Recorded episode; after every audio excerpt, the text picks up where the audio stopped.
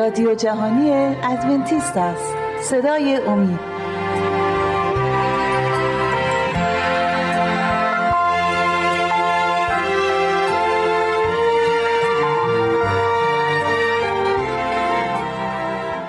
با سلام خدمت شما بینندگان و شنوندگان عزیز شبکه امید. با 53مین برنامه از سری برنامه‌های مشایخ و انبیا در کتاب مقدس در خدمت شما بینندگان عزیز هستیم.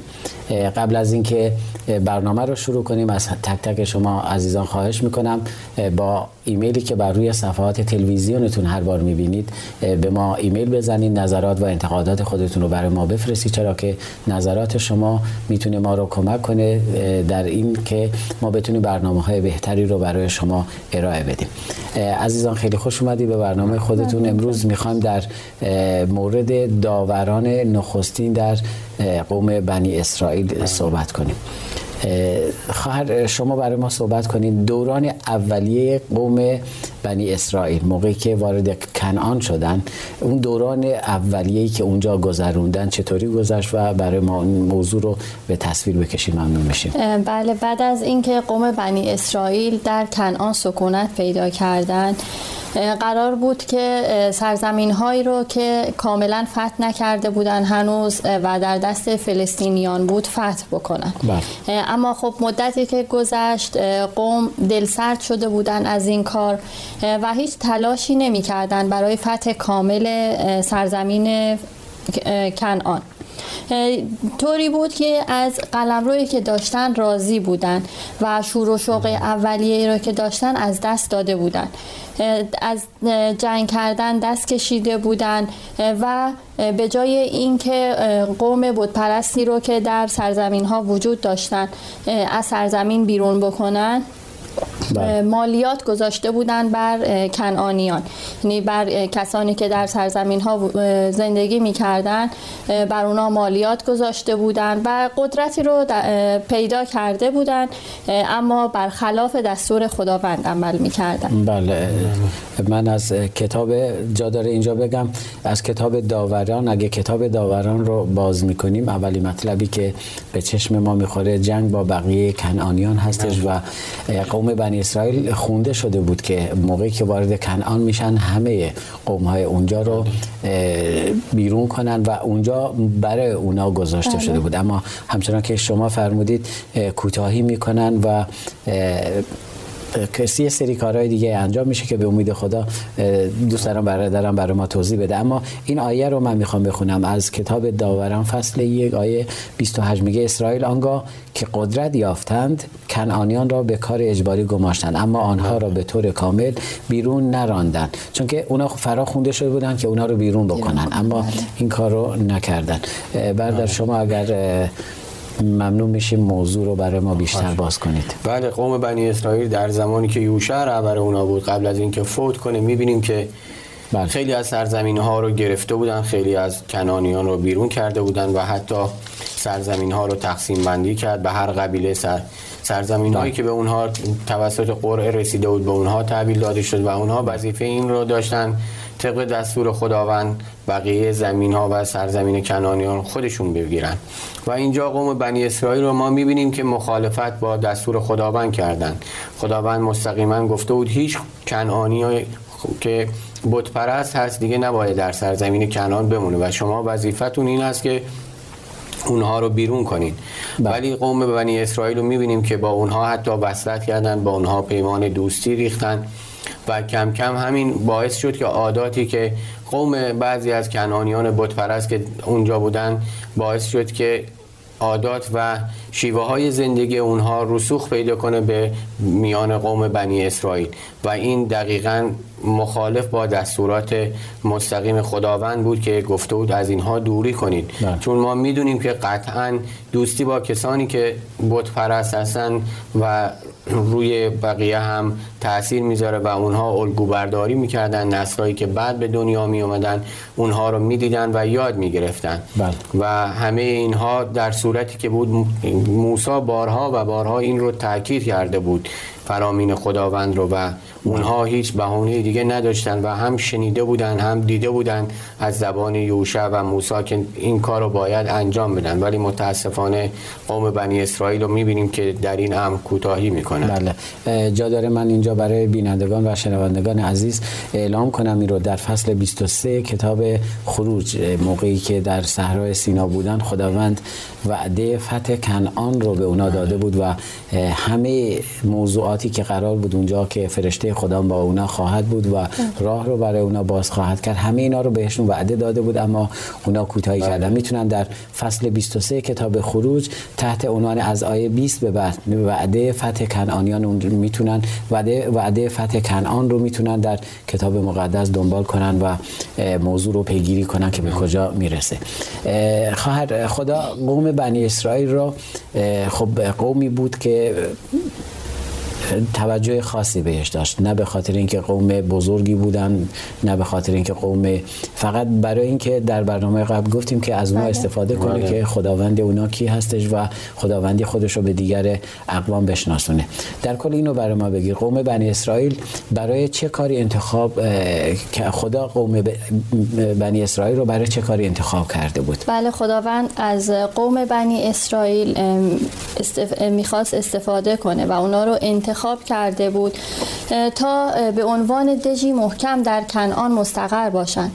خداوند میخواست که قوم بنی اسرائیل رو حفظ بکنه از افکار غیر اخلاقی و بیبندوباری هایی که در جهان رایج بود، ولی قوم بنی اسرائیل وفادار نموندن به خداوند. اگر که وفادار مونده بودن به خداوند قطعا خداوند اونها رو برکات بیشتری میداد و قومی از اونها می ساخت که در همه جای جهان مللی بزرگ و نیرومند باشند. ولی قوم بنی اسرائیل از اونجایی که در قسمت قبلی توضیح دادیم که کنعانیان رو به طور کامل از سرزمینشون بیرون نکرده بودن و با اونها نشست و برخاست داشتند، با اونها وصلت‌هایی رو انجام دادن که کم کم منجر شد که از خداوند دور بشن و حتی تا نسل‌های پیاپی مشکلات و سختی‌های سراغشون اومد. بله، و در تثنیه وعده داده بود بهشون که شما اگر خداوند رو دوست بدارید و در راهی که اون میگه براتون قدم بردارید، همه راه رو براتون هموار خواهم کرد و همه سرزمین رو من به شما خواهم داد. برادر شما در فرمایشات تکمیل فرمایشات خواهرمون آیا مطلبی رو دارید که برای بینندگان ما بفرمایید؟ قوم بنی اسرائیل از آینده والایی که در پیش رو داشتن با خبر بودن. خداوند بارها آینده رو برای اونها شرح داده بود توسط انبیایی که داشتن.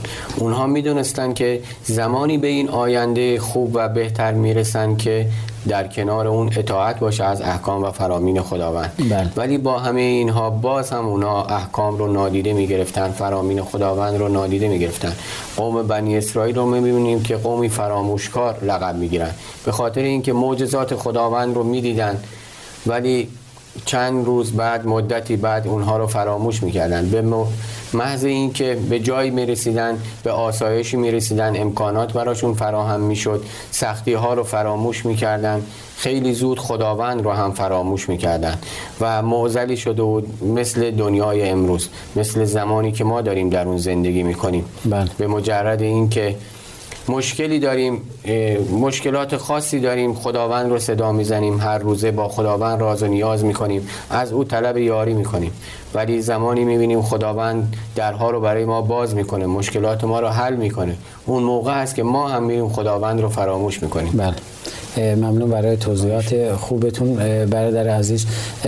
شما به این قسمت اشاره کردید که مشرکین اونجا بودن و یواش یواش از دوست داشتن از محبت خداوند کم میشه و به سمت عادتهای بت پرستان سوق داده میشن کل قوم بنی اسرائیل یواش یواش. آیا این تغییر عادتی که در بین قوم بنی اسرائیل ایجاد شد چه عواقبی رو به دنبال داشت برای کل قوم؟ بله، قوم بنی اسرائیل در مدتی که در بیابان آواره بودند، خداوند عادت‌هایی را در آنها به وجود آورده بود، عادت‌هایی که مانند پدر مادر اولیه‌شون آدم و حوا باشند. زندگی ساده و عادات تغذیه‌ای سالمی برای اونها در نظر گرفته بود. اما دوباره قوم بنی اسرائیل زمانی که با همسایگانشون بودند، با کنعانیان بودند، عادت‌های ساده زیستی اونها کنار رفته بود و حتی در تغذیه‌شون هم علاوه بر عادت‌های دیگری در زندگی، بر تغذیه‌شون هم اثر گذاشته بود و تنوع طلبی رو اجرا می‌کردن و اینگونه شده بود که قوای جسمانی و عقلانیشون ضعیف شده بود و طوری شد که کم کم نمیتونستن حتی با دشمنانشون به خوبی بجنگن و پیروز بشن و در کل عواقبی رو براشون داشت که روز به روز اونها رو از خداوند دور میکرد. اما خداوند کاملا قوم رو فراموش نکرده بود. بله، اگه اجازه بدید دوست داریم برادرمون، اگر شما بعد از برادر مطلب خاصی داشتید میتونید بفرمایید. فعلا اگه اجازه بدید برادر برای ما مطالبی رو دارم، بفرمایید. بله، اینطور صحبت شد، همسرم گفتن که خداوند کامل قوم بنی اسرائیل رو فراموش نکرده بود و اینطور نیست، کل بنده هاشو خداوند هیچگاه فراموش نمیکنه. بله. و همه رو دوست داره. قوم بنی اسرائیل هم مستثنا نبودن از این قضیه. با اینکه گناهانی انجام میدادن، خداوند برای مدتی اونها رو بهشون کمتر توجه میکرد، دست حفاظت خودش رو از اونها برمیداشت و این هم مصادف شد با اینکه بعد از اینکه خداوند اونها رو دست حفاظت خودشون از اونها برداشته بود و اونها رو به حال خودشون رها کرده بود، ما قومی رو میبینیم در کنار سرزمین کنعانیان، قوم مدیان رو میبینیم که در روزگار موسی تقریبا نابود شده بودن، ولی بعد از اون کم کم تعدادشون زیاد شده بود و اینها در همه جای سرزمین پراکنده شده بودند و مشکلاتی رو برای قوم بنی اسرائیل به وجود آورده بودند، طوری که تا 7 سال اونها اذیت می‌شدن از قوم مدیان و خداوند بعد از این مدت بود که نجات دهنده‌ای برای اونها انتخاب کرد، رهبری انتخاب کرد تا اونها رو از دست قوم مدیان نجات بده و اون کسی نبود جز جدعون. بله، ممنون از توضیحات خوبتون. در قسمت دوم برنامه از جدعون ما ادامه میدیم بحثمون. بینندگان و شنوندگان عزیز، خوشحالیم که با ما هستید. تا شما استراحت کوتاهی میکنید، من نیز به اتفاق مهمانای عزیز استراحتی میکنیم و در قسمت دوم برنامه دوباره در خدمت شما خواهیم بود و برنامه رو از قسمت جدعون که برادر فرمودن ادامه خواهیم داد.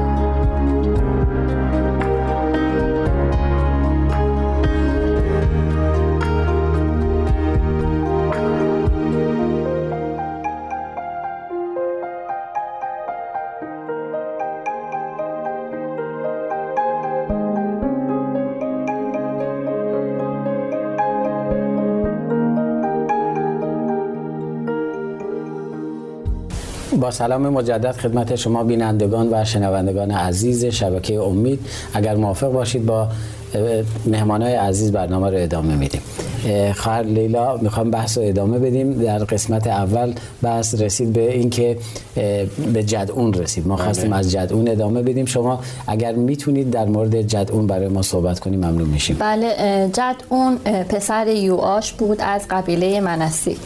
هیچ مقام و منصب برجسته ای نداشت ولی در جنگاوری خیلی قوی بود، خیلی میشه گفت در جنگاوری شاهزاده ای بود و نامش لرزه بر اندام کنعانیان مینداخت و خداوند از جدعون استفاده میکنه تا نجات دهنده قومش باشه. روزی که جدعون مشغول کار خرمنکوبی بود، فرشته خداوند براش پیغامی میاره و بهش میگه که تو نجات دهنده قومت هستی و فرشته خودش رو به جدعون نشون میده.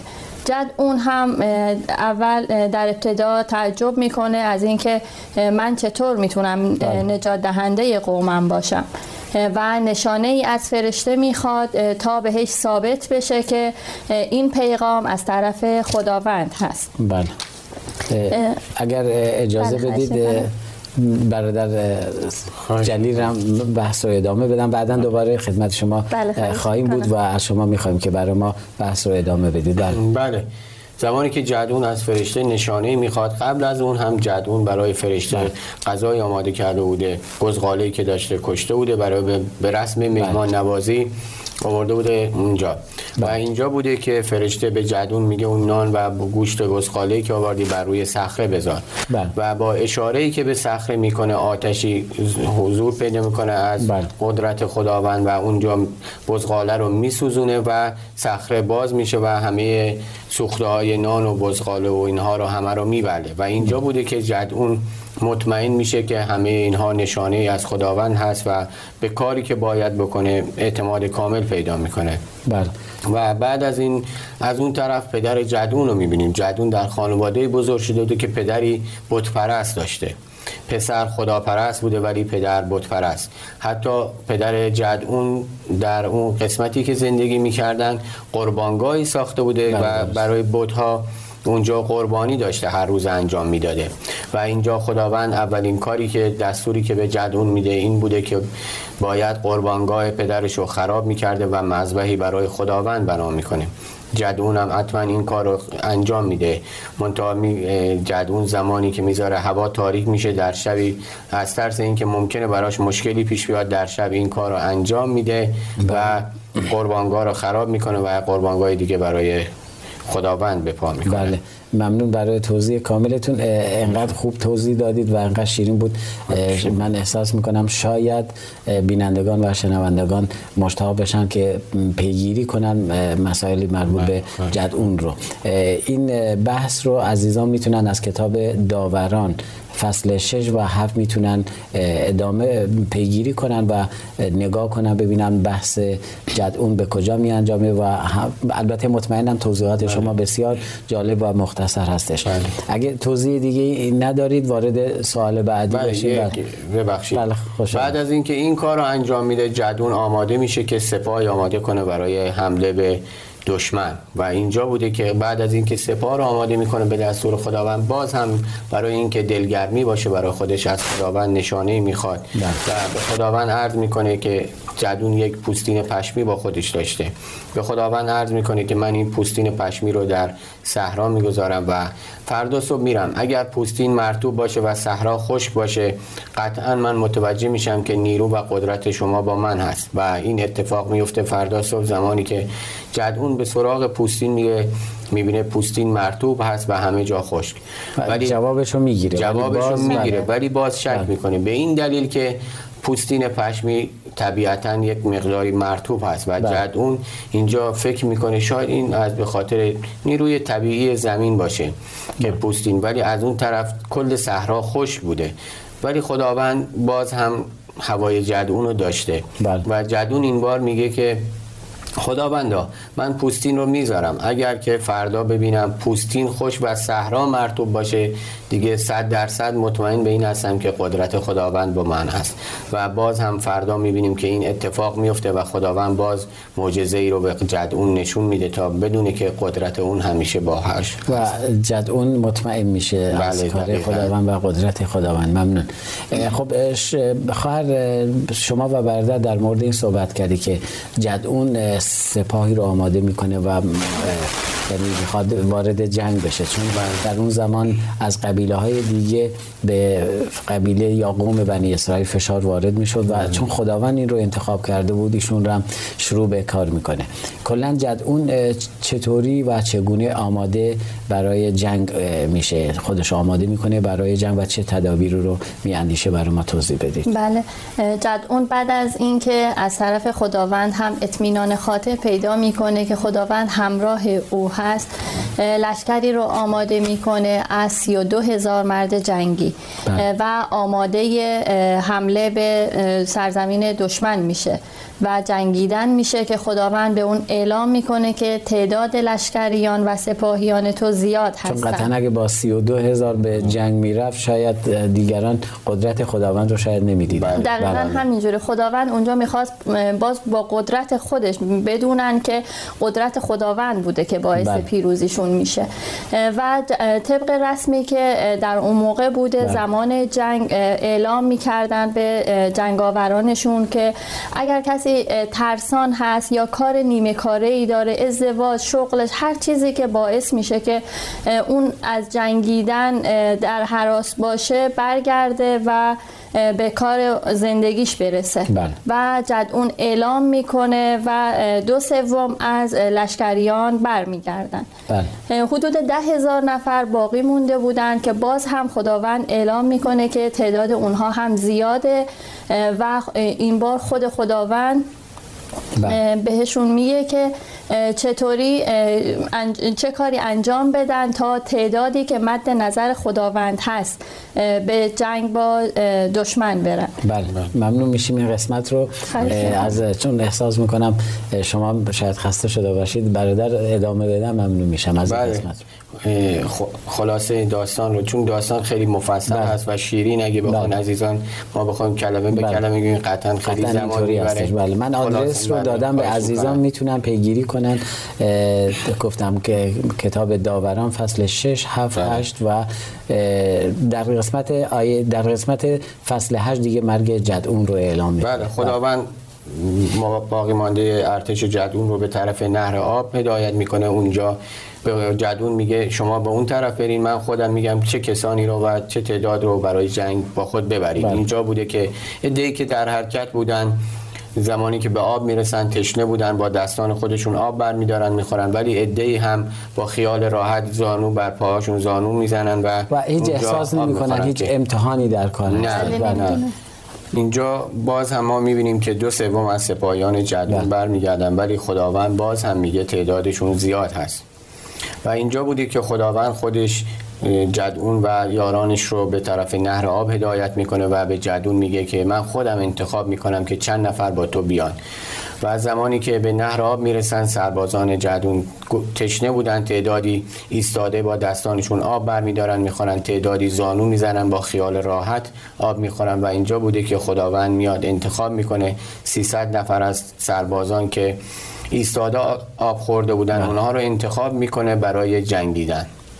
و از زمانی که جدعون اونها رو با خودش همراه میکنه میبره از بالا، زمانی که به اردوگاه دشمن نگاه میکنه تعدادشون زیاد بوده. اینجا بوده که وحشت اونو بر میداره و میترسه، ولی خداوند به اون میگه که من با تو هستم. و زمانی که اگه برای اینکه مطمئن بشی من با تو هستم میتونی به اردوگاه دشمن بری و من اونجا نشانه‌ای به تو میدم. زمانی که جدعون به اردوگاه دشمن میره شبانه اونجا میره با خادمش به اونجا میره. زمانی که اونجا بودن 2 از سربازای دشمن رو میبینن که یه خوابی دیده بودن، برای هم داشتن تعریف میکردن. یکی از سربازا میگه در خواب دیدم که گرده نان بزرگ از تخت سرازیر شده و همه جا رو خراب میکنه و سرباز دیگه میگه این گرده نان همان شمشیر جدعون هست که خداوند به وسیله اون همه ما رو نابود میکنه. و اینجا بوده که مطمئن میشه که خداوند قطعا با او هست و به اردوگاه خودش برمیگرده. ممنون از توضیح خوبتون. خب رسیدیم به جایی که در کتاب مقدس هستش که فصل 7 در مورد شکست مدیان داره صحبت میکنه. خواهر در کل جدعون چطوری سپاه دشمن رو شکست میده و به پیروزی که خداوند بهش وعده‌شو داده بود میرسه؟ بله، طرح حمله‌ای که قرار هست به مدیانیان داشته باشند رو خود خداوند به جدعون میده و خداوند دستور میده که مردان جنگی جدعون به 3 گروه تقسیم بشن و هر مرد یک شیپور در دست داشته باشه و مشعل و سبدی در دست داشته باشن و پنهان بشن، و زمانی که دستور حمله داده میشه اون شیپورهاشون رو میدمن با صدای بلند و مشعلهاشون رو از سبد بیرون میارن و حمله میکنن به سمت دشمن. همین کار رو انجام میدن طبق دستور خداوند و شبانه حمله میکنن. دشمن که در خواب بودن وحشت زده از خواب بیدار میشن و نمیدونن که چند نفر بهشون حمله کردن، فکر میکنن سپاه خیلی زیادی هستن و طوری میشه که همرزمان خودشون رو میکشن و خودشون رو بیشتر میکشن و پیروزی از آن جدعون و سپاهیانش میشه طبق دستور خداوند. ممنون از توضیح خوبتون. برادر شاید در حد 30 ثانیه شما فرصت داری اگر مطلبی رو میخواید بیان کنید میتونید. بله، همه اینا اتفاق افتاد تو خداوند بدین وسیله نشون بده که بله. اون میتونه از هر کسی که دوست داره اونو انتخاب کنه برای اینکه جلال و بزرگی خودش رو به مردم نشون بده. اینجا بله. هم از جدعون استفاده کرد. بعدها هم میبینیم که جدعون فوت میشه و پسرش ابی ملک به پادشاهی میرسه و اتفاقاتی که بعد برای قوم بنی اسرائیل میفته. بله، ممنون از توضیحات خیلی خوبتون و ممنون از حضورتون در استودیو. بینندگان عزیز ممنون میشیم با ما در ارتباط باشید، با آدرسی که بر روی صفحات تلویزیون میبینید به ما ایمیل بزنید. انتقادات شما میتونه ما رو خیلی کمک کنه در راستای اینکه برنامه‌های بهتری رو برای شما تهیه کنیم. تا روز دیگر و برنامه دیگر که در خدمت شما خواهیم بود، تک تک شما عزیزان رو به خداوند منان می‌سپاریم.